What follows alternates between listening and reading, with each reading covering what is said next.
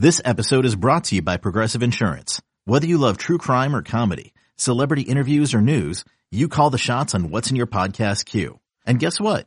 Now you can call them on your auto insurance too with the Name Your Price tool from Progressive.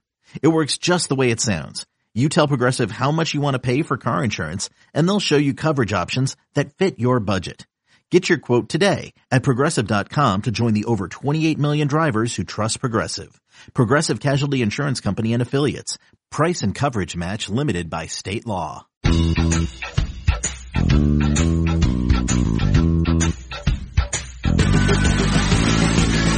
What's up, everybody? Welcome to the Pick Six Podcast, CBS Sports Daily NFL Podcast. Woo! Got a lot to recap from Cleveland. I'm Will Brinson, the host of this podcast, joined as I am for every Sunday, Monday, and Thursday recap show. This is a recap of the Browns Steelers game, a game that ended not just 21-7 Cleveland, but with a massive brawl at the end that's probably going to result in suspensions. I'm joined by Steelers fan Ryan Wilson, uh, person who does not root for the Steelers because the Bengals are terrible, John Breech, and uh, agnostic person who just kind of wants to see chaos, Sean Wagner McGough. How are we doing, boys? I was hoping you would introduce Sean as the person most likely to swing a helmet at one of us. I feel like that's Ryan. No way. It's Brinson. It's, it's Brinson, 100%. Are you kidding me? Chris threw like a stuffed animal at him at the Super Bowl and he responded by like throwing everything back at him. That's a good point. So the here's the thing.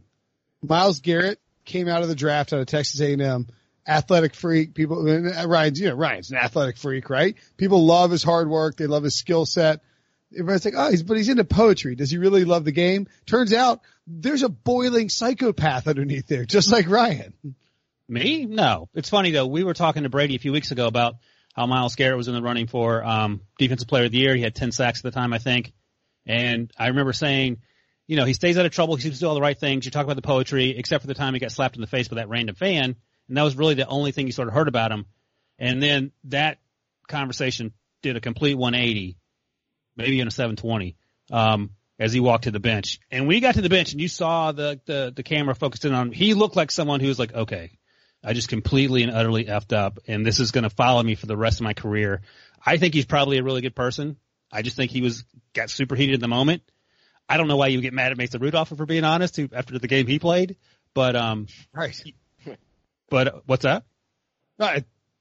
Oh, I thought I thought um someone had a reason because I can't think of like a. I mean, Well, Mason- through, oh, here, real quick, let's hear the uh, Troy Aikman call of this at the end of the game. Um, actually, you know what? Before we do that, uh, I'm going to uh, I want to point out that Mason Rudolph did actually, in fact, it appeared if you watched it, he sort of jammed his um his hand. I have a rebuttal for that. When you go ahead though. Well, I was just saying he sort of jammed his hands in Myles Garrett's Myles Garrett's helmet. I, I don't know that that was the the end all be all or anything like that. But you know, here is uh, Troy Aikman's call of the situation in question. Beyond words, Oh, Joe. Gosh, that's one of the worst things I've ever seen on a professional sports field. You know, Joe, I was been involved with these in the league office, and it would come to officiating first and then go upstairs for discipline. But this is beyond the normal. And um, as you can imagine, guys, Mike Tomlin. Do you think Mike Tomlin was happy about that? Is he pumped about it? Uh, he was thrilled. He, he was very excited about it. What was your perspective on what happened at the end? I'll keep my thoughts to myself. You guys saw what happened at the end. You have no comment about it? That's exactly what I said. I got no comment. Have you ever seen anything like that at the end of a game? No more questions regarding that because I'm saying nothing. I love Mike Tomlin so much. I mean, he's so pissed off, and I don't blame him. His He was giving Freddie an earful while they were sorting it out. Can you? I mean, can you blame him? His quarterback. Look, Mason Rudolph stunk the joint up, and um, God knows if I didn't see one more tweet about Kaepernick from Sean, I was going to lose my mind. Get it? They need a new quarterback. Mason Rudolph's not very good, but please stop with the Kaepernick tweets.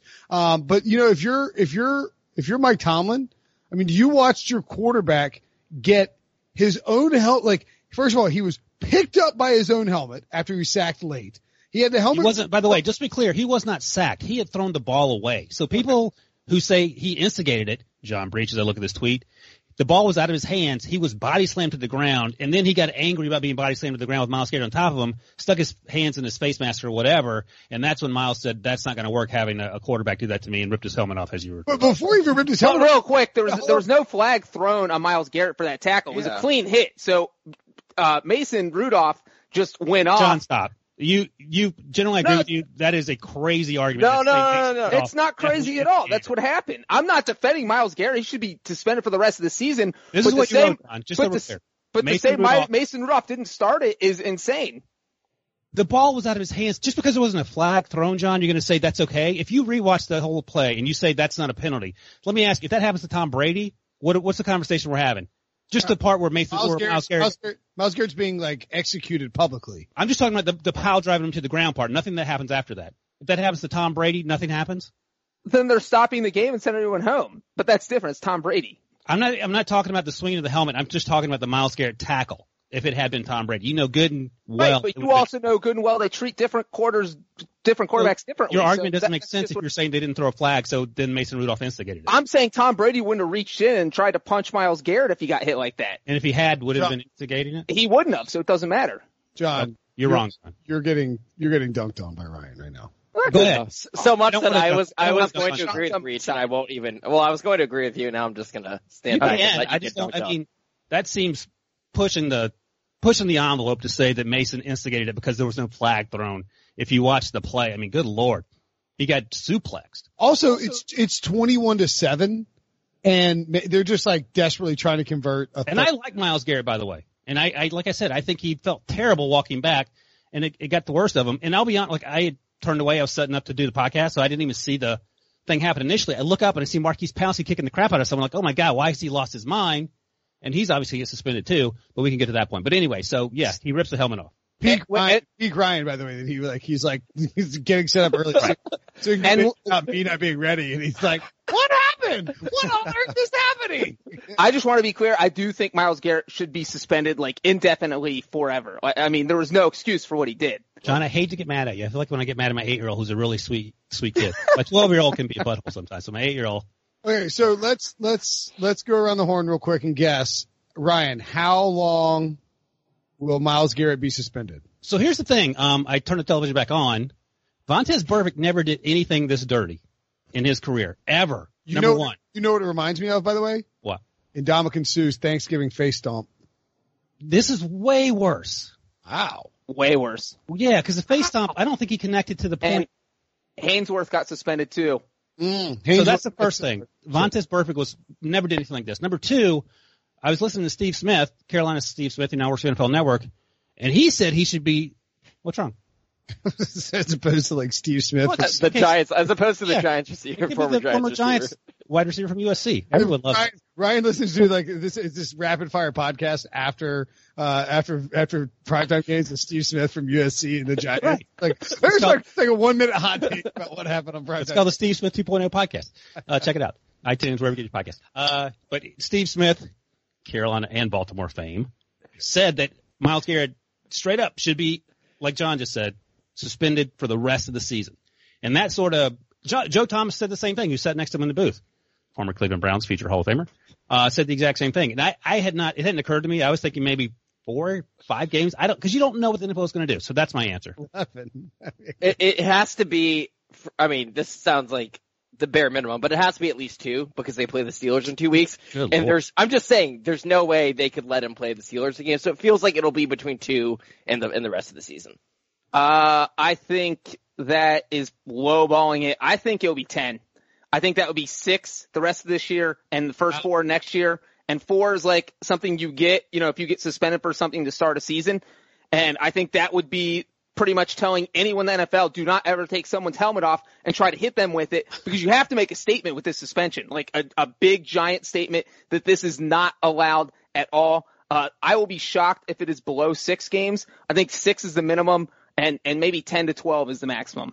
I actually like the idea of ten, and then he appeals it, and it's down to six, and he's out for the rest of the season because the Browns aren't making the playoffs. What if they make the playoffs though? They're What's not. the rule in that? They're not making the playoffs. But I mean, if they do, well, Freddie Kitchens probably forget that he's on the team. Let's be honest. You, no, no. I mean, if well, no, that's the thing. It's like so now that, that that's where Breech's ten could come into play, where it's like, Yeah, but six won't. Though is my point, right? right, right. But I mean, the NFL loves to like lay the hammer down, then like Right. purposely aggressively. I think I don't even know if they can do suspended for the rest of the season. It has to be amount. It has to be a specific. You're right. It has to be a specific amount because if you say rest of the season, then the team makes the playoffs. It's like how many games? So you have to pick a number of games. And so if they do go ten and fall back to six, you just gamble the Browns won't make the playoffs. If it sticks at ten, I mean that's just a that's just a guy who's going to miss the first four games next year.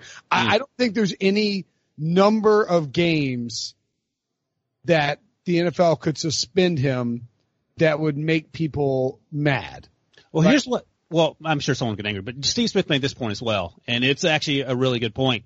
If he had hit like connected with that helmet and knocked Mason Rudolph out, or maybe like accidentally paralyzed him by hitting him in the wrong spot, He got him pretty damn. that ain't going to be a two game suspension, by the way. So yeah, he did get him pretty good. The fact that Mason didn't go down, I I don't mean, know. no, yeah, says something. Mason- yeah, right. Well, Mason had been getting jacked all night. So like, Yeah.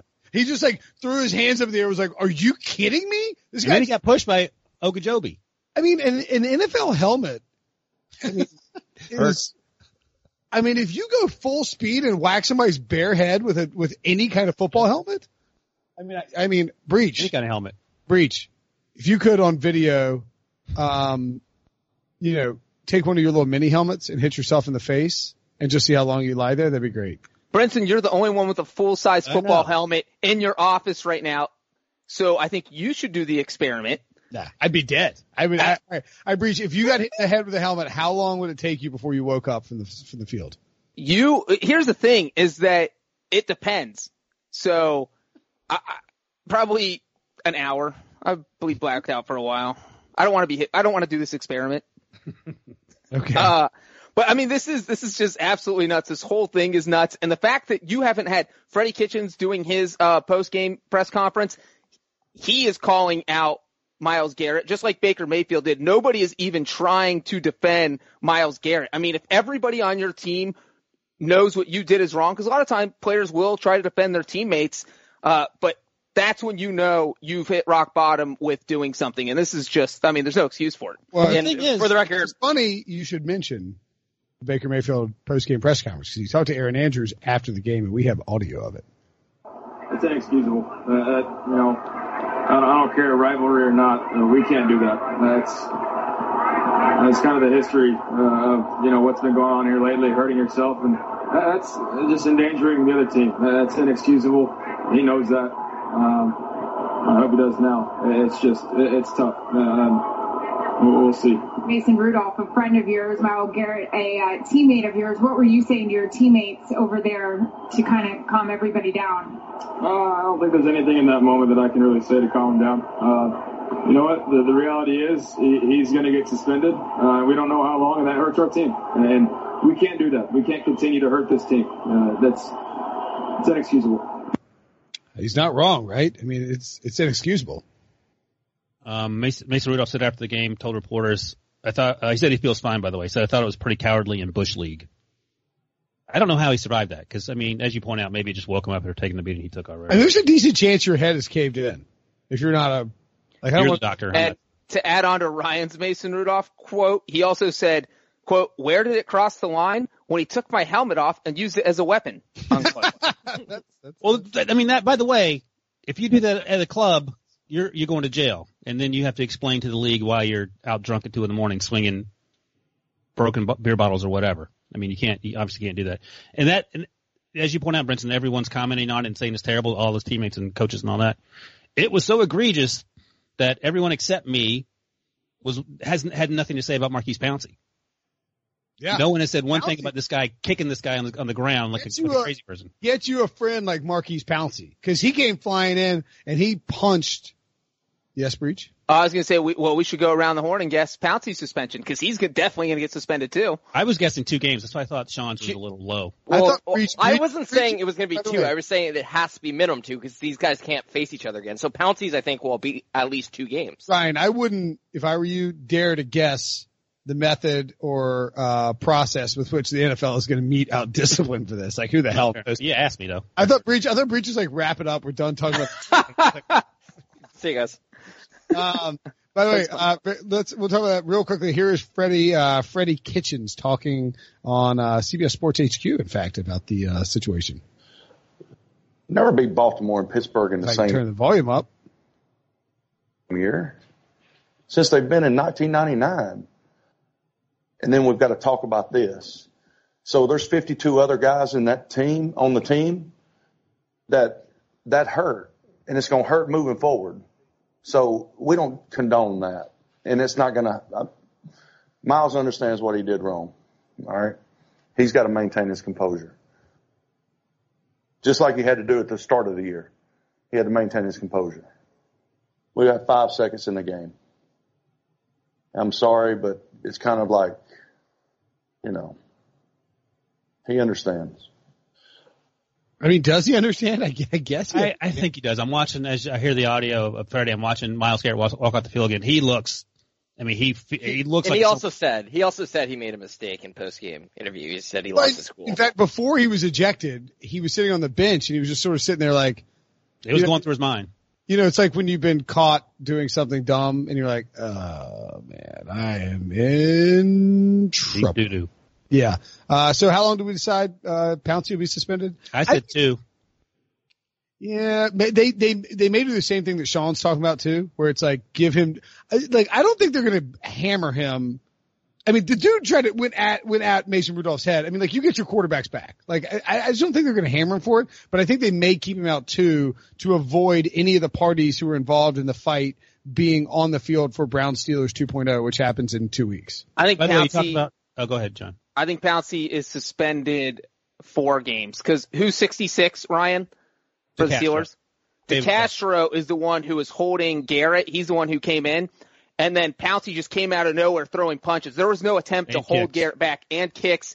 So, I mean, obviously, I think he was the second worst person in this situation. Uh, so my guess would be four games with Pouncey. By the way, um, if you watch the the video of the Myles Garrett helmet swing, he hits No. Mason Rudolph with the open ended part where you put your head into the helmet. So that actually saved Mason a lot of trouble. If it had been the other side of the helmet, the top of the helmet or whatever, the side of the helmet, that that may have been a different story because he connected pretty well. By the way, here is uh, Mason Rudolph. Just trying to get as much sound in here as possible because all these quotes are all awesome. I don't I don't know what the rules are. I don't know. But I know it's bush league. I know he's you know total coward move on his part. You know, I, I get. I mean, it's it's okay though. You know, I'll take it. No, I'm not going to back down from any bully out there. So we'll we'll see what happens. I don't know. Um, by the way, Mason Mason Rudolph, I can't believe he's like was let back on the field to take the Steelers' last snap. He may have wanted to go out there. It may have been. I was thinking. I was wondering if they would just walk off the field at that point, or if the refs would call the game. John, when's the last time officials called the game before it was over? Uh, it's funny. It actually happened in Cleveland, Bottlegate, Browns, Jaguars, uh, early 2000s, I think 2001, 2002. And they just ended it because the Browns fans started throwing cans and bottles on the field. So they certainly could have done that. Did they end the last Browns home game before they moved early too? When the fans were ripping everything out of the stands? Maybe that was ninety 99? 95. They came back in 99, that's right. And, and Bottlegate was December 2001. Okay. So, uh, speaking of Mason Rudolph, he wasn't very good. This is the best thing that happened to him. That he didn't get hurt, obviously, but this takes the, the onus off the four interception due to due to terrific performance. Yeah. Uh, the game went way under 41 and a half closing. The first half under hit. Uh, the Browns covered the minus three easily. As soon as they were up 14 nothing, if you were holding, well, I, I would say this. Like, this is why you, it's hard to buy into the Browns making some kind of run because they got up 14 nothing and they come out of half and the Steelers are literally crapping their pants every, at every turn. And they get the ball and then Damarious Randall flies into Diontae Johnson and Juju Smith-Schuster's already ruled out. James Conner's already ruled out. And they're down to nobody left in the wide receiver position or running back position. Jaylen Samuels out there. Mason Rudolph is playing terrible. Uh, he throws the ball to Diontae Johnson. Damarious Randall comes flying in and it's a, like any, there are all these people I mentioned who are like, they could have stopped in time for that. It's like, dude, that was a clear cut, dirty hit. Looks like Diontae Johnson's bleeding out of his ear. He goes to the sideline. Randall's ejected, and there were like seven penalties on that drive alone that got the Steelers in range for a touchdown. They score. And at that point, it felt like the Browns were going to find a way to screw that game up. Anybody else feel that happening? Yeah, I mean the Browns I mean, the Browns won the turnover margin four to zero. Um, and this was a one score game deep into the fourth quarter. And before the whole fight, my takeaway was going to be neither of these teams are going to make the playoffs. And I know now, I mean, the Browns are now only a game back of the Steelers. The Steelers are obviously no longer in control of the sixth seed, which they were coming into the night. Um, so both of these teams are very much mathematically alive. And if you look at, you know, graphics, they're quote in the hunt. Um, and I think the Raiders are probably now have that sixth seed. But my, the takeaway from this game is both of these teams are doo doo. Um, and this was probably the best game I've seen from Baker Mayfield this year, maybe, um, outside of their win over Baltimore. And it was still not that great of a performance. I mean, he looks okay, and then you look at the numbers. He averaged six yards per attempt. Um, this was his first three touchdown game of the season, by the way, including rushing touchdowns. This was only his second two touchdown game in terms of just passing touchdowns. The last one came last week. So everything the Browns did, I thought, was pretty bad outside of the first half when they actually looked competent in the first half. And then you look at the Steelers. This is a team that can't win if they if they start trailing in a game because once they have to start dropping back and throwing the ball, uh, I think Mason Rudolph is right up there with the Mitch Trubisky's and whatnot of, of the worst quarterbacks in football. The second he has to throw the ball downfield that isn't at the sideline, he's a disaster. And I think he's responsible for what I think are two of the worst throws that I've seen this season. I can't remember what interception it was on, on Thursday night that was that would go down as one of the worst throws, but it was one where Schobert is just underneath the in cutting route the entire time and he chucks it right to him. So I don't think any of these teams are any good. And this was before the fight even, I thought this was one of the worst games of the season, just in terms of quality. And then you add in the ejection of Damarious Randall, and then the whole fight happens, and this just turns into a nightmare. I mean, the most boring game of the year suddenly turned into the only thing people will be talking about all week because of the last five seconds. I thought the defense actually did as well as they could, given that they were on the field for 4,000 snaps. Um, so there's that. But yeah, Sean's exactly right. You can't put the the Steelers coaches don't trust Mason Rudolph. And when you're down, you have to trust Mason Rudolph, and that's what you're going to get. And like you said, Brinson, everyone's hurt. Um, I don't know what to make of the Browns. They're still the same old team. They played, they beat a, one of the worst offensive teams in organized football at any level tonight, and they do it. By the way, I just dug through the rule book real quick, so I knew it was in there. Um, Article 17: Use of helmet as a weapon. A player may not use a helmet that is no longer worn by anyone as a weapon to strike, swing out, or throw at an opponent. Penalty for illegal use of a helmet as a weapon, loss of 15 yards and automatic disqualification. Feels like it should be worse than that. Like I don't, I don't know what the move is. Like I don't, I, don't, I mean, well, I think you can do the suspension thing after you eject the person. No, I know. I just, it just feels like when you watch Mason Rudolph, you get the helmet thrown. Um, look, I, I wouldn't. I go sort of echo Sean. I think what we saw from Cleveland was, again, this team has a ton of upside. They're, uh, they have Baker Mayfield is starting to play better again after not playing very well all season. He's had a decent two games. I think he's going to put together some pretty good games down the stretch and we'll get excited about 2020 with him. But this team lacks complete and any discipline whatsoever. They cannot get out of their way. Like this, like there's no way this team, like you could put this team head to head with the, the Patriots a hundred times out of a hundred and the Patriots are going to win like sh- out of sheer competence versus gross incompetence. Like that, this team is two, two, things I would point out to support your point, and both of them on special teams. Um, the kick, the gun runs out of bounds. He's the first one to touch the ball, and the ball that should have been down inside the five on the punt. Idiotic. It's it's November. Why are you doing that? The ball goes out to the 20s. The Steelers would have been at the three yard line. And to Ryan's point, there were four Browns players surrounding the football. Any other one of them could have picked it up, and they let the guy who came from out of bounds pick it up, and so he got flagged for illegal touching.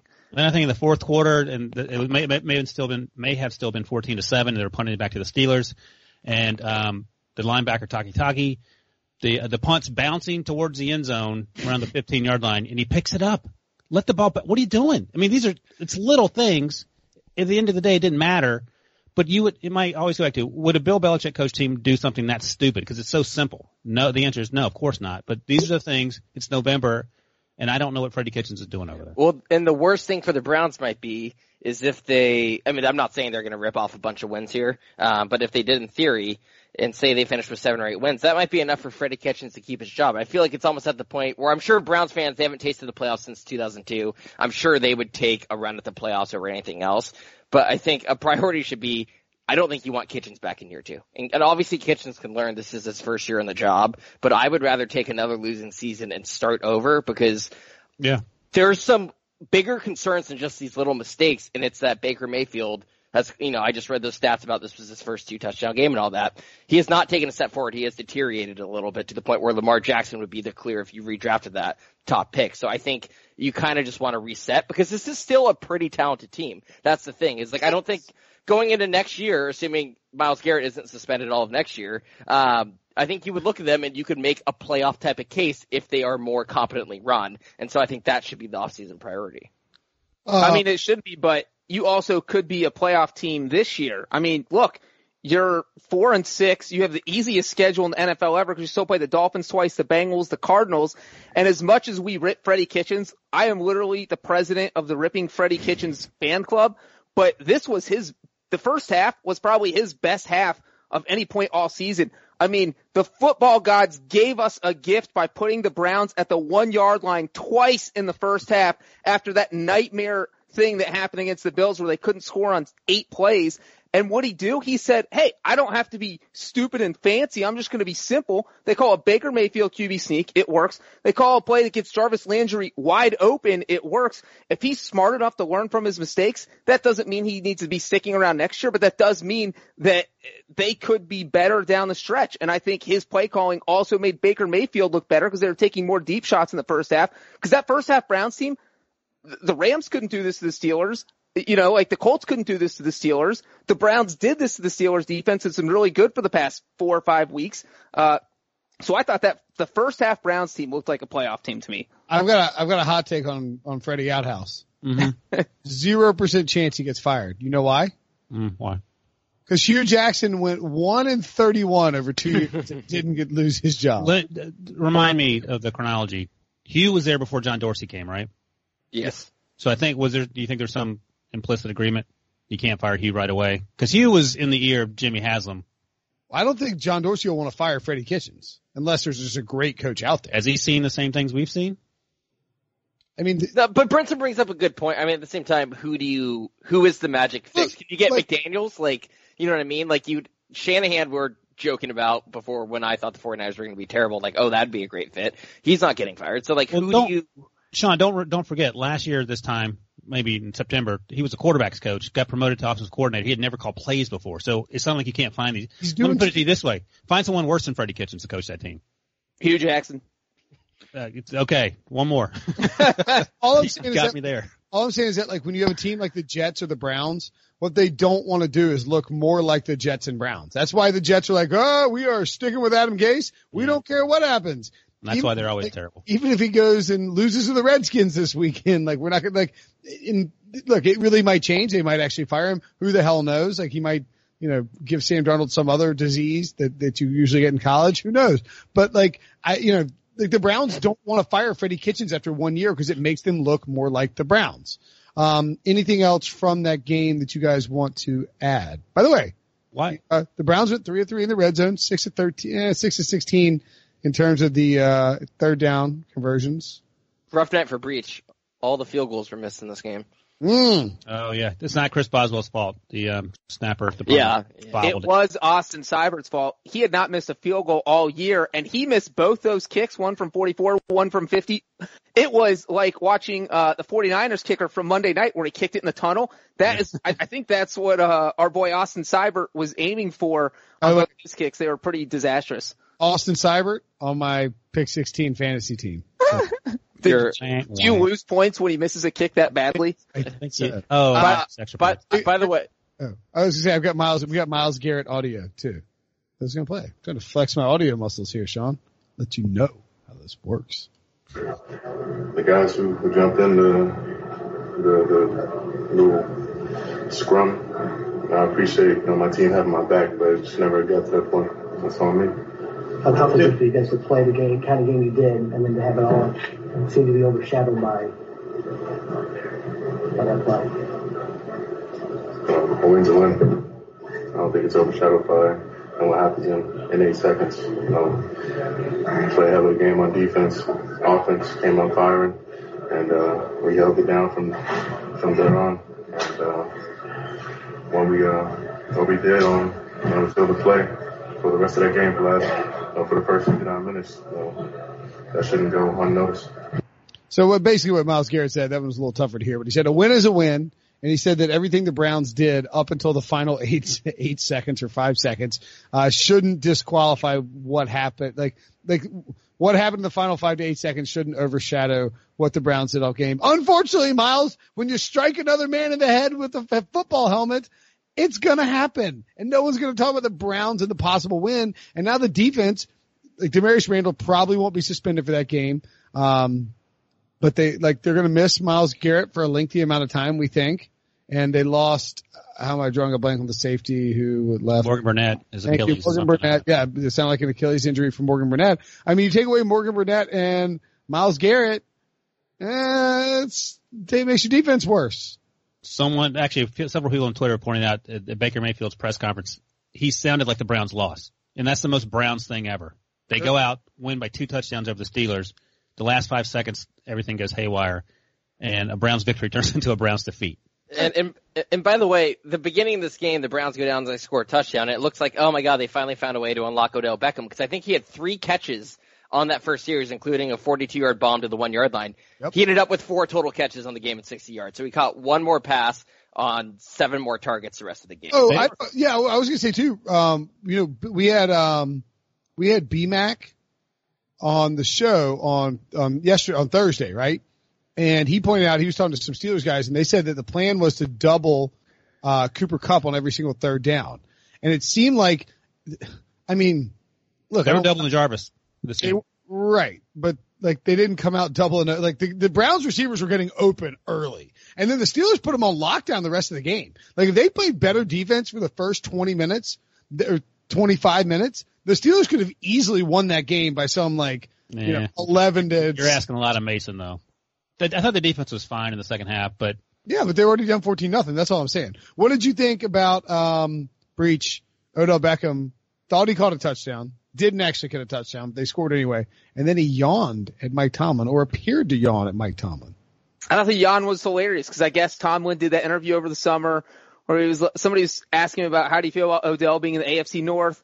Tomlin did the yawn. He's like, uh, we face good players all the time. Big deal. So the fact that Odell remembered that interview, here we are five months later, makes this big catch, rubs it in his face, is kind of funny. But the other thing, Sean mentioned the uh, Odell to Mayfield connection, four receptions, 60 yards. That could have been like seven receptions for 170 yards if these two would have been on the same page, or at least two passes where uh, Odell was wide open downfield, and I don't know if Baker Mayfield made a bad throw, or if Odell ran the wrong route, or if they just didn't know what each other were doing. Uh, but oh, Baker Mayfield just missed him bad on both throws. So I mean, we're 11 weeks in the season. You have, how are you not on the same page at this point? That, I could see that happening week one, week two, week three, uh, but not week 11. So that was a little, a little weird.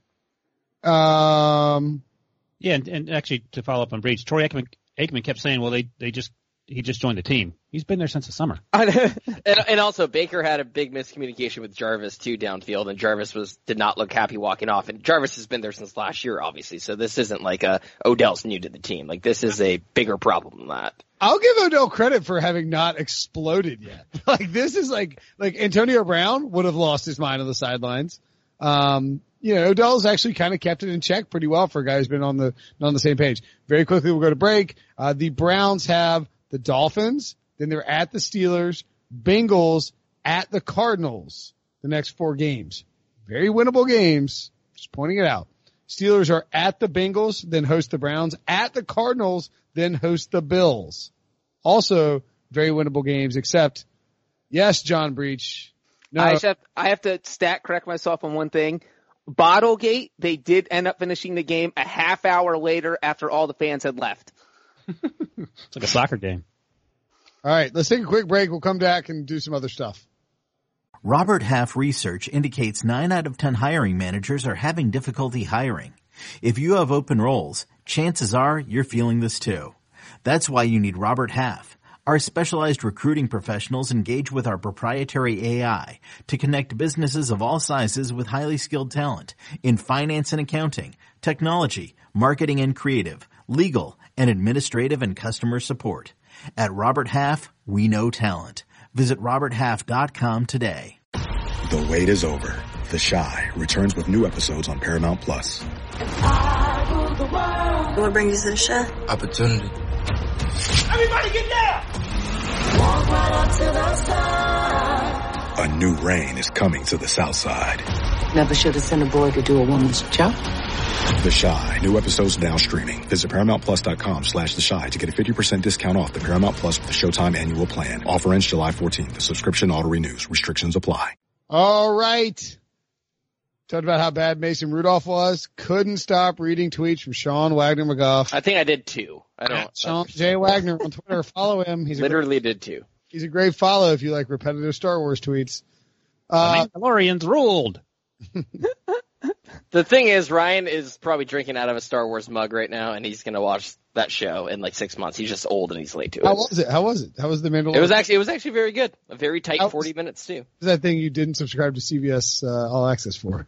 I am subscribed to CBS All Access. Yeah, because we get it for free. I know. Well, I don't know what you want me to say. I'm subscribed to it. Um, Colin Kaepernick, you tweeted about it several times. I did look. I know you were mostly joking, but I, I, I don't know. It's not that. It's not that crazy an idea. Um, the teams are 11 teams, or they're more. Are we, are we up to more now? That was 11. Anyway, here are the teams who are committed to Saturday. The Cardinals found to, to go to Colin Kaepernick's workout on Saturday in Atlanta, which will be led by Hue Jackson with Joe Philbin in attendance there. If you're wondering if the NFL is trying to submarine Colin Kaepernick, just look at that. Um, You know what? It, it would he would have a better chance of signing with the team if it was actually Hugh Jackman working him out. That's the funniest thing you've ever said. Uh, Low bar. Low bar. Uh, 14 teams. The Cardinals, Falcons, Browns, Broncos, Lions, Dolphins, Patriots, Redskins, Jets, Giants, Buccaneers, Cowboys, 49ers, and the Seahawks. Um, Sean, should the Steelers send some, somebody? Yeah, I don't understand uh, why all 32 teams aren't sending someone. Like, why not get more information about a player who used to be really good? Like, I just, it, I'm not saying all 32 teams should sign him, and a lot of those teams that you listed aren't teams that need a quarterback. Like, the Seahawks don't need a quarterback. Patriots are on that list, right? Oh, also, the Seahawks had him in before and worked him Right, out. right. The, the Patriots are on that list, right? Yeah. I think it was Ben Volin of the Boston Globe posted a really good idea. It's like, what if the Patriots sign him and use him as Lamar Jackson type of prep in practice? Like, I just don't understand why all 32 teams aren't going to look. What is the downside of looking? And it's probably that they don't want some sort of PR backlash from segments of the fan base. And why? But Sean, the the bigger question is why is this happening in the middle of November? And if an NFL team typically wants to bring in a player, they bring them in. It, it's like it's a it's a dog and pony show. Right. And the fact that Kaepernick was told like a few days before the workout and when he And wanted to he have it on Tuesday. decide when he was told. And he wanted it on a Tuesday and they said no. Uh, so yes, those parts are certainly suspicious and odd. So I will say what NFL media reported about the workout period is that multiple teams were saying we want to see if he's ready to play, but we don't want to bring him in for a workout. And the NFL was like, well, if you want to see him play, then you need to bring him in for a workout. And they're like, no, because I guess they're afraid of backlash. But they're like, hey, listen, you, you blackballed, like, like you, we can't bring him in. Our fans will freak out. It's not worth it. Right, right. So then the league apparently felt eventually felt bad and said, "All right, fine. Enough teams want to see him that we need to set something up." And the other thing with the Tuesday to Saturday thing is that they are having this at a team facility. It's at the Falcons facility, and that I think I guess the league felt that there isn't a team that would want to open up their facility during a work week because every team's traveling on Saturday or staying in a hotel. Uh, they're out of the facility people are in there Tuesday, and so then you're going to have all these teams in your practice facility while you're trying to game plan, while you're trying to figure out uh, what's going on the following week. Why don't you have and a high school field then? well, I, I mean, you could, but probably doesn't have as Or nice. Jackson's The house. facility's not as nice. Yeah, Hue Jackson's backyard. He has a nice house. And then, as our guy Jonathan Jones mentioned, also a third part here that Saturday, Tuesday might not be that big of a difference is no matter what day you hold it in season, you're not going to get all 32 coaches and GMs. You're not even going to get half of them there unless you do this in the off season. So the day of the week kind of doesn't matter as long as it's not on Sunday, Monday, or Thursday. Right. Like, can you imagine if, if like, uh, if they're like, yeah, we're going to do it on, uh, Tuesday in Philadelphia. At the Eagles facility. Bill Belichick's like, that's cool. We're bringing everybody we've got. The entire organization showing up. And we're filming it. Don't worry. We're filming. Film Collins workout if you, if you don't mind. No, Doug, go ahead. Do whatever your thing is. Don't worry about it, buddy. Go ahead. Just don't mind me with this 16 different high def like lenses. No, Uh, Bill Belichick's bringing the old school VHR, VHS over the shoulder camera. He doesn't care. Yeah, I mean, I, I, uh, I, I just the whole thing is just, and I don't know, maybe we shouldn't be surprised anymore when the NFL bungles a PR thing because they do it like everything. Right. It's always bungled. It's By the way, um, Mike Sando of the Athletic talked to an NFL exec who said, "quote It's a sham. It's embarrassing, and it's backfiring because it's not genuine, genuine on the league's part." Tar- talking about the Saturday last minute. Uh, Well, Kaepernick it's like if, if you were trying to do it like that. uh, So here's the thing: if the NFL, one of- one of two things is happening. Either the teams are asking for it, as Breech pointed out, which I think makes more sense, or the NFL if it feels bad or is worried about some legal issue with it, and they're trying or to the settlement.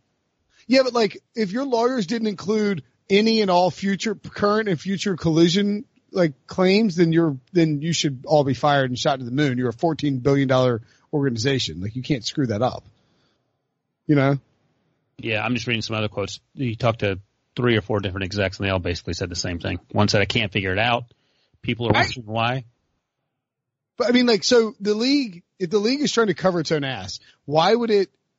You would, you should be genuine about it and be like, Colin, we would love to have you in on a Tuesday and a Wednesday. Teams can come in at their leisure and check it out. Like, you don't be like, you have two hours to accept this deal, take it or you're out. Come to Atlanta this Saturday. Like, can you imagine- Also, not letting, I believe media is not allowed to be there as well. Right. Yeah. And it seems say- really silly.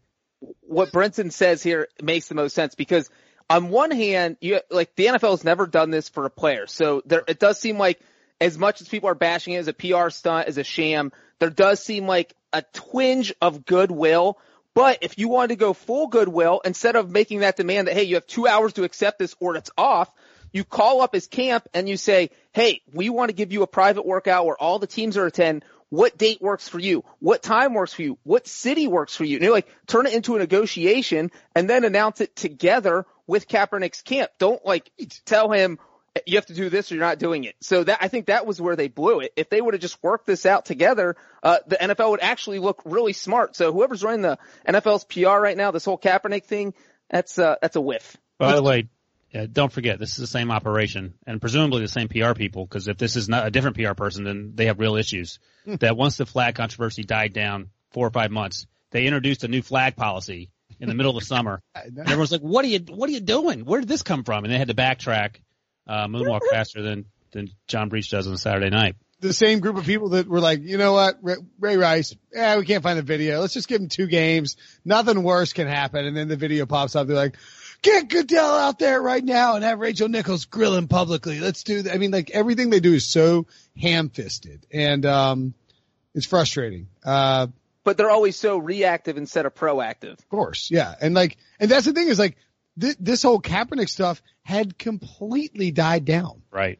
That's what. So that's why I can't understand why it'd be like a PR sent by the NFL because the time to do it. This isn't 2017 anymore when this is a topic whenever some backup quarterback is signed. No one has talked about Kaepernick for the most part since the settlement, and they just opened them, themselves up to a whole can of worms now where everyone is criticizing for the way that You they hear what I just said about the flag controversy? Yeah. They'll- It doesn't matter. They're just making stuff up. But do you know what you could have done in 2017 to get rid of the collusion lawsuit? This! If you'd done this, he Yeah. wouldn't have had a collusion lawsuit. You would have been openly inviting every single NFL team to sign But him. then, but then maybe nobody would have showed up. Well, that, that's That's not the NFL's problem. Yeah. Then then the NFL's like, look, hey, mofos, get down here. I'll watch Colin Kaepernick, and you know, if, you, if you sign him, it's great. If not, yeah, whatever. Like we don't we care. Can, we can wash our hands of it and move on. But here we are, three years later, wondering, like, was this on the bottom of the to-do list and they just found it? And like, oh, by the way, we got to do this before fiscal year 2021. Yeah. Um, okay. Uh, let's sort of weave into the, into the, let's weave it into the, let's bring it into the conversation. Um, a five star review from Hawkslack6631. Cause he, this is, see, we can do this guys, not you guys, but listeners. if you send us a uh, if you leave us a five star review and it's it's like relatively timely, we'll weave it into the podcast. He asks, "I'm curious who you guys think will go after Kaepernick if his workout goes well. Would the Bears be interested since they don't have a first round pick? And wait for it, Trubisky is so stinky."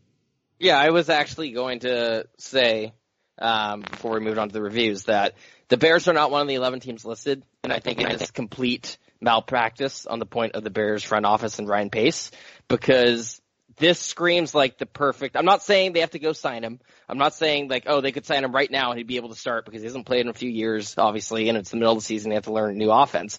But when you're a team that has a terrible quarterback situation and no first round pick, to draft a quarterback. And not to mention you have a lot of money tied up to a lot of defensive players like Khalil Mack and Akiem Hicks, and you have a lot of young defensive players who are going to need extensions soon.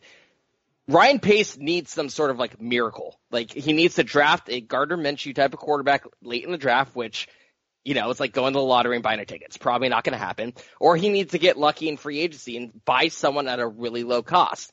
And Kaepernick is not going to cost a lot of money because not many teams, or, or if any, is going to want to sign him. And it, I'm not saying he's a sure thing. He hasn't played in a long time, and at the end of his career, he certainly was not as productive as he was in the first few years. But it just it seems like malpractice to not go investigate at this point. At this point in the season, and I know the Bears might be thinking, "Oh, we'll trade for Cam in the off season. We'll trade for Dalton. We'll sign whoever, Mariota or whoever." guess what? That's in March. That has to wait till March. You don't have them right now. Right now, you have Mitchell Trubisky and Chase Daniel. You have to go look at every single option. This opportunity has presented itself. Go look. And the fact that they're not doing that, I think, is just complete malpractice. Sean, wow, that's good. Uh, well, this is this is the first time since the Kaepernick stuff has started that the Bears have like needed him or like could use him. Because you know I mean yes when they signed Glennon and whatnot but at least they drafted Trubisky and you knew okay they have a young guy that they think really highly of. This is the first time that it actually makes sense for the team I root for to actually go bring in Kaepernick. And the fact that they're not even willing to look that's malpractice. That is just pure the, from the. I mean, the nerve of Ryan Pace to trade up one spot for Mitchell Trubisky when if the team at number two takes Trubisky, you can take Watson or Mahomes, and the nerve of him to trade up for that, and then years later trade up for a running back when you have no draft picks because you already traded for Khalil Mack to suddenly say, oh, you know what, that Kaepernick guy who's not going to cost much money. Yeah, I'm not interested. I don't need to look at him. Come on, man, you need to look at everybody. But Sean, what you aren't thinking about is Ryan Pace's master plan don't you remember the Sun Bowl? Trubisky versus Stanford. Solomon Thomas, the other guy that was drafted by the 49ers when they traded down, he showed up in a mustache and a fake mustache and a hat. And he sat in the stands and he watched Trubisky and he acted like he wasn't there. Like he didn't, he bought a ticket. He didn't even go for the media. Is this a true story? Yes. Actually, it was sunglasses, not a mustache, but like he wore a disguise to the Sun Bowl, the effing Sun Bowl. I know it's on CBS, so I don't want to bash it because like it's one of our few bowl games, but it's like no one wants, it's in El Paso, Texas on like December 22nd at 2 p.m. No one wants to go to the freaking Sun Bowl, okay? If you go to the Sun Bowl, it's because you were like 17th in the ACC. Carolina sucked that year. They went, they played Stanford, and Ryan Pace wore a disguise so no one would know how much he loved Mitch Trubisky. So maybe he's going to show up in a mustache and a top hat at Colin Kaepernick's workout in Atlanta and stun everybody. like, yes, yeah, with a, with a little monocle. like, uh, Ryan, is that you? No, this is Mr. Peanut. Like, like, what do you like? Come on. Do you see my big peanut mobile? That's how I got here. what he's gonna do is he's gonna end up overpaying in the trade market for some other quarterback, whether it's a Cam Newton. I, look, I love Cam, but I don't think I would not be willing to Cam give up says a high draft pick for, for him. Cam says Yeah, he'll play yeah. for the Bears too. And I would love Cam Newton on the Bears, but I don't want to give up draft picks for a guy who might not be healthy. And like, frankly, we haven't seen Cam Newton healthy in a long time. And the Bears don't have draft picks. They should not be giving up more draft picks for quarterbacks who might not be the solution. They, they need to get a cheap, undervalued option who has a higher ceiling. That is exactly what Colin Kaepernick is. Um, by the way, this just, I just saw this tweeted. I can't stop giggling at it. Roto World's headline for, uh, like, Roto, Ro- Pat Daugherty, Ro- Ro- Roto Pat is like entered a new level of like headline writing. This is Mason Rudolph's player update on Roto World. Ghastly Rudolph tosses four INTs, gets assaulted. he was calling um, Trubisky Midwest Bortles or something. That's pretty good too. Yeah, that's that's actually accurate. Sean, would you, re- or well, Ryan, we don't want to hear Sean. Uh, not, not, no, we don't want to hear you, Sean, but you know, don't want to, you know, trying to pass It's the ball. fine. I get it. Keep going. Ryan, what's a better, what would be a better move to sign Colin Kaepernick now or to trade for Cam Newton in the offseason for the Bears? Oh, for the Bears, signing Colin Kaepernick now doesn't do anything for you. You're not going to start him. You're not going to start him in two weeks, though, are you? I mean, he hasn't played since 2016. I I think if Cam's health, healthy, I guess you try. You, you can't sign him. You got to trade for him because he's still under contract. He has one more year to go, and he's certainly an upgrade over Mitchell Trubisky. But I think everybody except Mason Rudolph is an upgrade over Mitchell Trubisky at some level. I mean, I would even kick around the idea of, of trading for um, Gardner Minshew. Like, I'm not even joking. Like a third or fourth round pick or something. Yes. Do they even have third round picks? Give the Raiders, we'll give you the Raiders second round pick for Gardner. I Minshew. would take Gardner Minshew in a heartbeat over Nick Foles. Yeah, hundred percent. It'll be cheaper and rookie deal, and he he's only going to get better. Um, I'm guessing that they wouldn't do that, but I, I don't hate the idea. But here's the thing with the Bears, real quick. You could just sign Kaepernick for the rest of this season as just like a tryout. You, like Trubisky, you already know what you have with him. He's not taking you anywhere. You guys aren't going to the playoffs with Trubisky. Bring in Kaepernick, let him finish the season. That's good for him because then he would be open to signing with another team in March uh, when he's a free agent. And that's good for if he does well with the Bears. I don't think he can be any worse than Trubisky. So if he plays well with the Bears, then it's just like, all right, well, that, I, I, that would be good for both teams. I think the Cam thing is interesting because uh, Ian Rapoport reported that he would have interest in going, and it, it would make sense. It wouldn't be the craziest thing in the world. I don't know that he's going to. I don't. I don't know that the maybe the, maybe the Bears have enough picks to trade for Cam. I don't know. What would it cost? Because his health obviously is going to factor in here. Yeah, but like, well, but that's the thing is if he, if he's healthy enough to trade, then I think the Panthers will want to have him on the roster. You know what I mean? Like if he's if, if he's healthy enough there, like why would you trade him to the Bears for a fifth round pick and just go with Kyle Allen unless you just want to get rid of him? And if you can get him to play one more year, I mean, it's a it's a if a healthy Cam is a really valuable asset with one year. Right. It's, I would. I mean, It's healthy. it's like it's like Andy Andy Dalton without all the suck. That's what not are the funny. chances Cam's healthy next year? See, that's the thing. That's like, that's that's the risk in it all. And with the team that's so short on draft picks because they've wasted and threw them away so willingly. I mean, look, the Bears entered the last draft with like five draft picks, and they traded up for a running back. I mean, that tells you all you need to know. All right, Breech, give us a 90 second update on the newest details of the collective bargaining agreement. Go. Uh, well, we got the Washington Post saying that it is close to being done. So maybe around the Super Bowl, biggest things, it looks like 17 game regular season, probably 70, 80% going to happen. Uh, and expanding the playoffs to 14 teams, which is big because then maybe the Bengals or the Steelers or the Bears could make it one day. Uh, but here's the thing. If they do expand it to 14 teams, that completely changes the format because now you only have one team in each conference that gets a bye. You have six teams playing in each conference at wild card weekend, so you have six games wild card weekend instead of four. Uh, and so that completely changes the format because only one team gets a bye, and that, that is just uh, kind of insane if you think about it. And then obviously more no details that we know about what the 17th game would be. Maybe a neutral site game. That's what Packers president Mark Murphy said in July. That would be cool, but that's your update.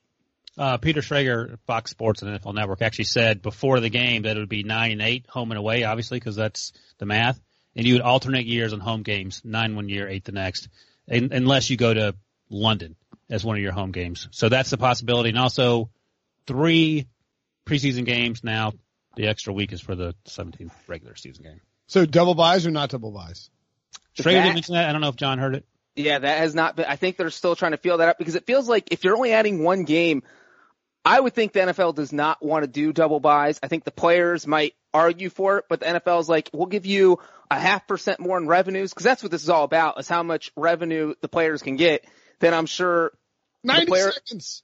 well, Ryan talked, my, then my 96, they reset. So anyway, I think if, if, Sexy indeed. Reset If- the play clock.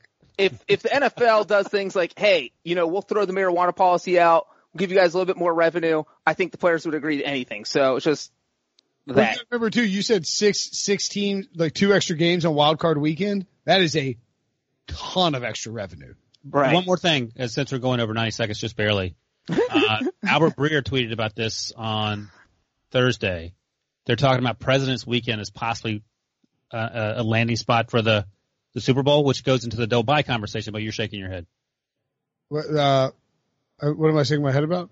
I don't know. You were shaking shaking. my head about these lunatics trying to get us all divorced by Right. running the Super Bowl right through Valentine's Day. Have you February 17th is when? President's Day is this year. Goodell? Have you lost your freaking mind? You're going to send every one of us. Actually, they don't have to worry about Valentine's Day, but come on, bro. Like, we're going to get killed for this. Are you kidding me?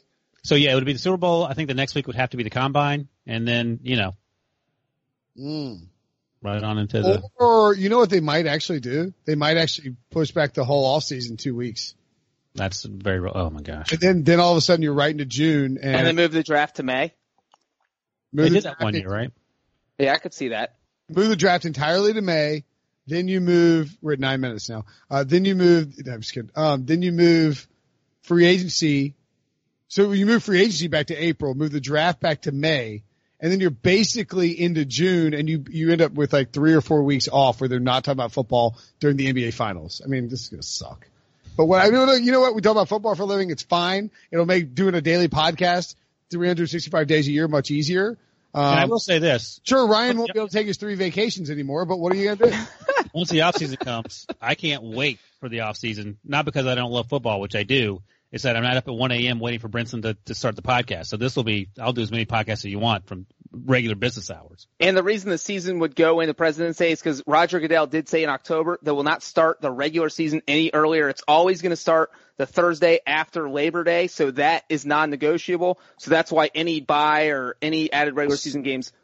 So Well- would the preseason, would there be an extra week in between the preseason and regular season, or would the pre, would the preseason start a week later? I think the preseason would start a week later, or they would let training camp start at the same time, and you could do like an inter squad scrimmage or do Patriots Texans, you know, like invite a team over uh, for a Brown sleepover. Steelers.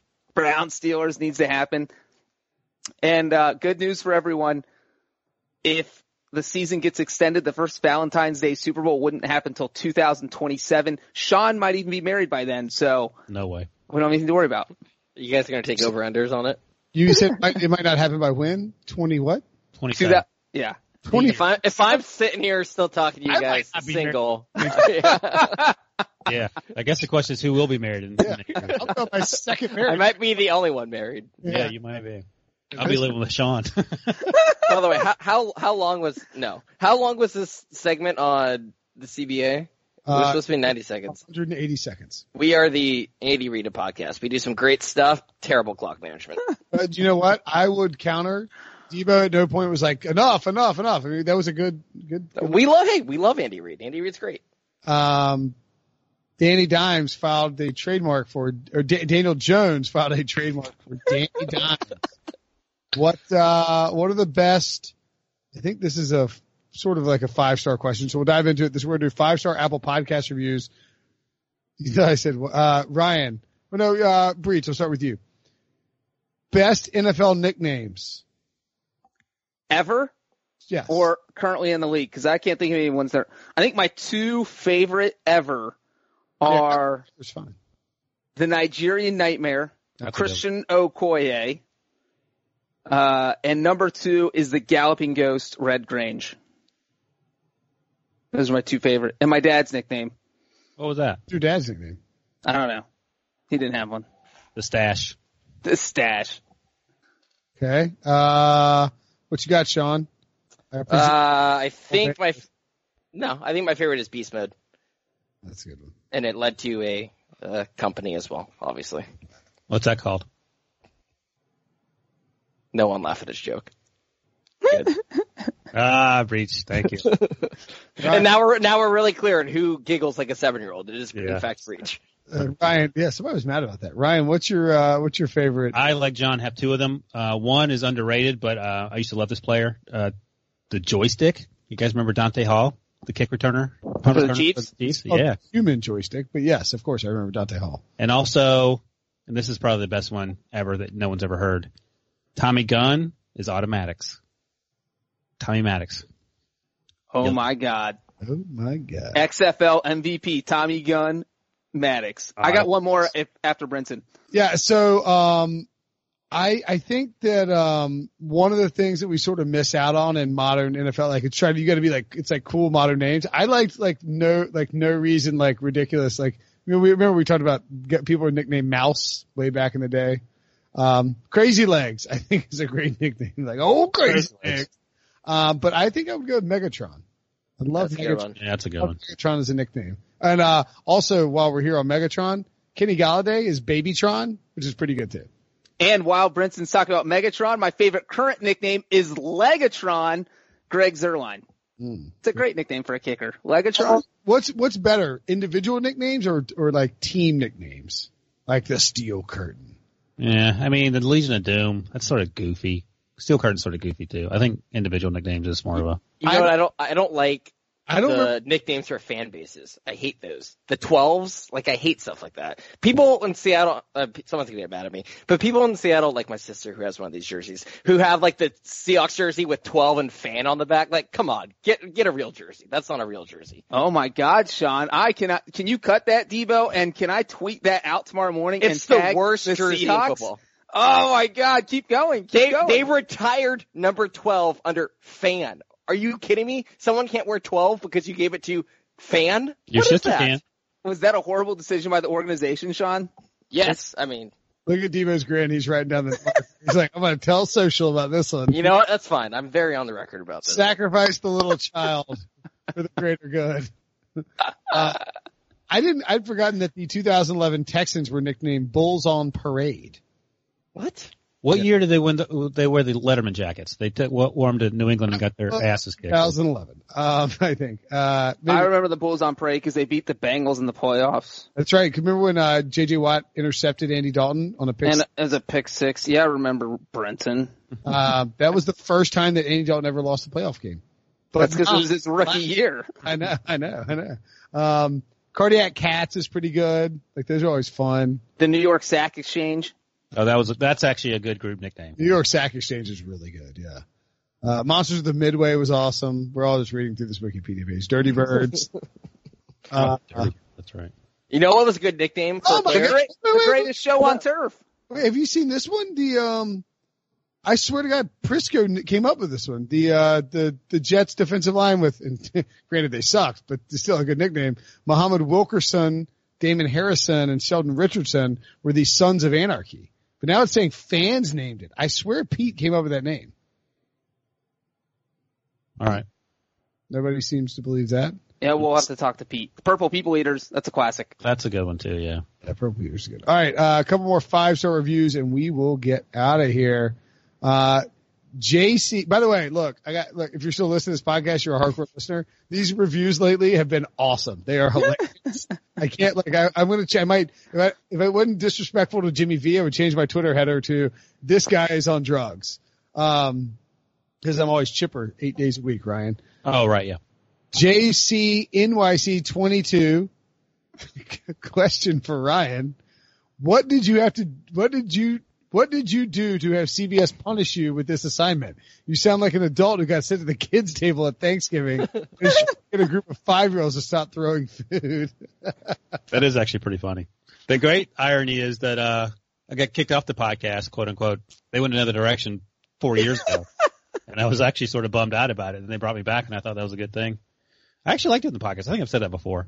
And I think we talked about this. I think uh Sean and John are tied for second most mature. Yeah, we talked about this. And then Brinson's definitely the most immature. Yeah. And Devo's the most mature. Yeah. And he's the Um, youngest, ironically. But no, what did you, what did you do to deserve this? What did you do? Work hard? Play well? Yeah, worked hard. exactly. I So that's hard. the lesson here. No one work hard. Here we are. Yeah. No, I liked doing the podcast. Although hopefully this year, the Super Bowl, we won't be doing it in Brinson's room with a bottle of a forty dollar bottle of wine that's worth eight dollars at three in the morning. Hopefully we'll have a better setup than that. I thought it was a pretty good setup. The problem was after we finished the podcast, wait, did we did we try to go drinking post podcast? No, it was four in the morning. I had a flight early the next morning. My yeah, flight- no, we didn't. We went back to the hotel. You guys were set up in the room, and the and the person, the clerk at the front of the hotel, I won't name it because I don't want them to get him in trouble. They felt guilty uh, because we had tried to get a drink, and uh, they were like, "I'll sell you a bottle of wine." It's like 3 a.m. No one sells wine at 3 a.m. And I was like, "Okay, sure," but they're like, "It's forty five dollars." So you're welcome, Brinson and Ryan. But Thank you, remember, yeah. um, no, we were trying to go get drinks with Hassel, right? Chris Hassel? That was the night before. It was? Oh, maybe no, it must not have been. That was after the Super Bowl, but it was before we did the podcast. Yeah. We should probably quit talking about that part. Yeah, then we wandered to some like sketchy bars. We're like, you know what? Maybe we should just go do the podcast back in the bar. Um, anyway, last one.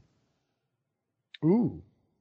Mike C, 6464. I wonder if he's a Super, uh, Nintendo 64 fan. Said, um, which Super Friend superlatives? Which Super Friend is the smartest? Most, so these are different questions. He's not asking, you know, he's not mentioning all my best traits. He's which Super Friend is the smartest? Which Super Friend is the most athletic? Which Super Friend is the best dressed? Best cook? Nicest and funniest? Love the podcast and everyone on it. So now the question is, is he asking us to name which one of those we all are, or does he want superlatives for all, all four of us? You know what I'm saying? Like, I think we're who is the smartest? We pick. Who is so the most like some- athletic? we pick. somebody theoretically, And, could- and as someone who win all figure of out the question, as someone who figure out the question, I think I'm the smartest, or I'm at least smarter than Brinson. You're terrible at math, though. You admit that. Yes. We're all So- pretty bad though. I've seen Breech count with his fingers on this podcast. What? Don't bring Breech down with you. You're bad at math. Own it. Okay, nerd. I'm sorry. Thank I you. think That means down I'm the by threes is field goals. Next. That's hard. smartest, nerdiest is not smartest, pal. Okay. My IQ's 185. Next. Let's all. We should just all take the Wonderlic. I got a 36 in the ACT. Suck it, nerds. Get a 12 in ACT? I wouldn't brag about that.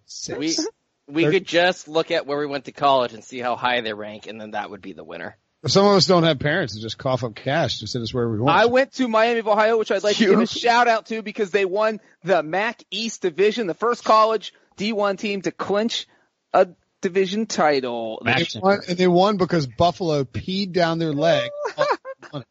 Buffalo was about to punch to go up 21 points and somehow lost the game, allowing three touchdowns in three minutes. Unbelievable. Don't be uh, happy for John. What do you Who's the- all right, fine. Sean's the smartest. Whatever. Sean is not the smartest. No, we're not giving him that. No. I, I I, actually, You know would what? You know think what? No one- I think it's No, Ryan. you know what? You know what? No I'll one's- vote Ryan. I think it's Ryan. Okay, Well, Ryan. you're out. You're overruled, Brinson. I'm the smartest. Ha ha. Yeah. Next. He, he knows more about math. I feel like. Who is the? We've already covered this. Most athletic, obviously, still Ryan. Um, who is the best dresser? See, this is gonna be me. interesting because Brinson's a different type of dresser. Like he is a Different type. no, no. You're like you dress like you're going to the yacht club. And that's that's that's the truth. I'm not joking, right? Like I you think- wear moccasins, no socks. Yeah. You wear like sweaters and and button ups. I think I I'm. don't Win- think I think I'm winning best dresser. Let's give. I'm, I'll give you that. Brinson would be mad if he did not win, so we got to give Yeah, it we to give him. him that. I don't care. I mean, I just wear what I wear. I Your mean, best I dress. feel I like would me say and you're the Sean most- wear athletic clothes 90% of the time. And Brinson doesn't wear, not wear athletic clothes. He's always wearing nice stuff. So I've never seen Brinson not wear nice stuff. Do you work out in loafers? Yeah, obviously. I have workout loafers. I'm come you usually, never I'm usually walking around in like a t-shirt. My wife thinks I have, she's like, she's been trying to get me to get rid of my gray t-shirts for years. I just, T-shirt and literally no pants, like no underwear, nothing, just a T-shirt. uh, I believe we covered best cook previously. Who got it? We didn't. That's the thing. We didn't actually. We just went around talking about what we like to cook. I'm not the best on. Ryan has one, he's a one trick pony with One that, trick pony. that avocado. By the way, the more I think, Pineapple. There's a lot going on. Mayonnaise. I forgot the right, yeah. yeah, yeah. the more I think about it, the more I think it might be gross. I'll make it for you. You can you can be the ultimate judge. Um, so it's probably either me or Sean. I'll, I'll give it to Sean, whatever. He can have best. I just feel like I cook the most. So Yeah. All right, you get a quantity over quality, but you still get it. Oh, this is a hard one. Who's the nicest? I think it's Breech.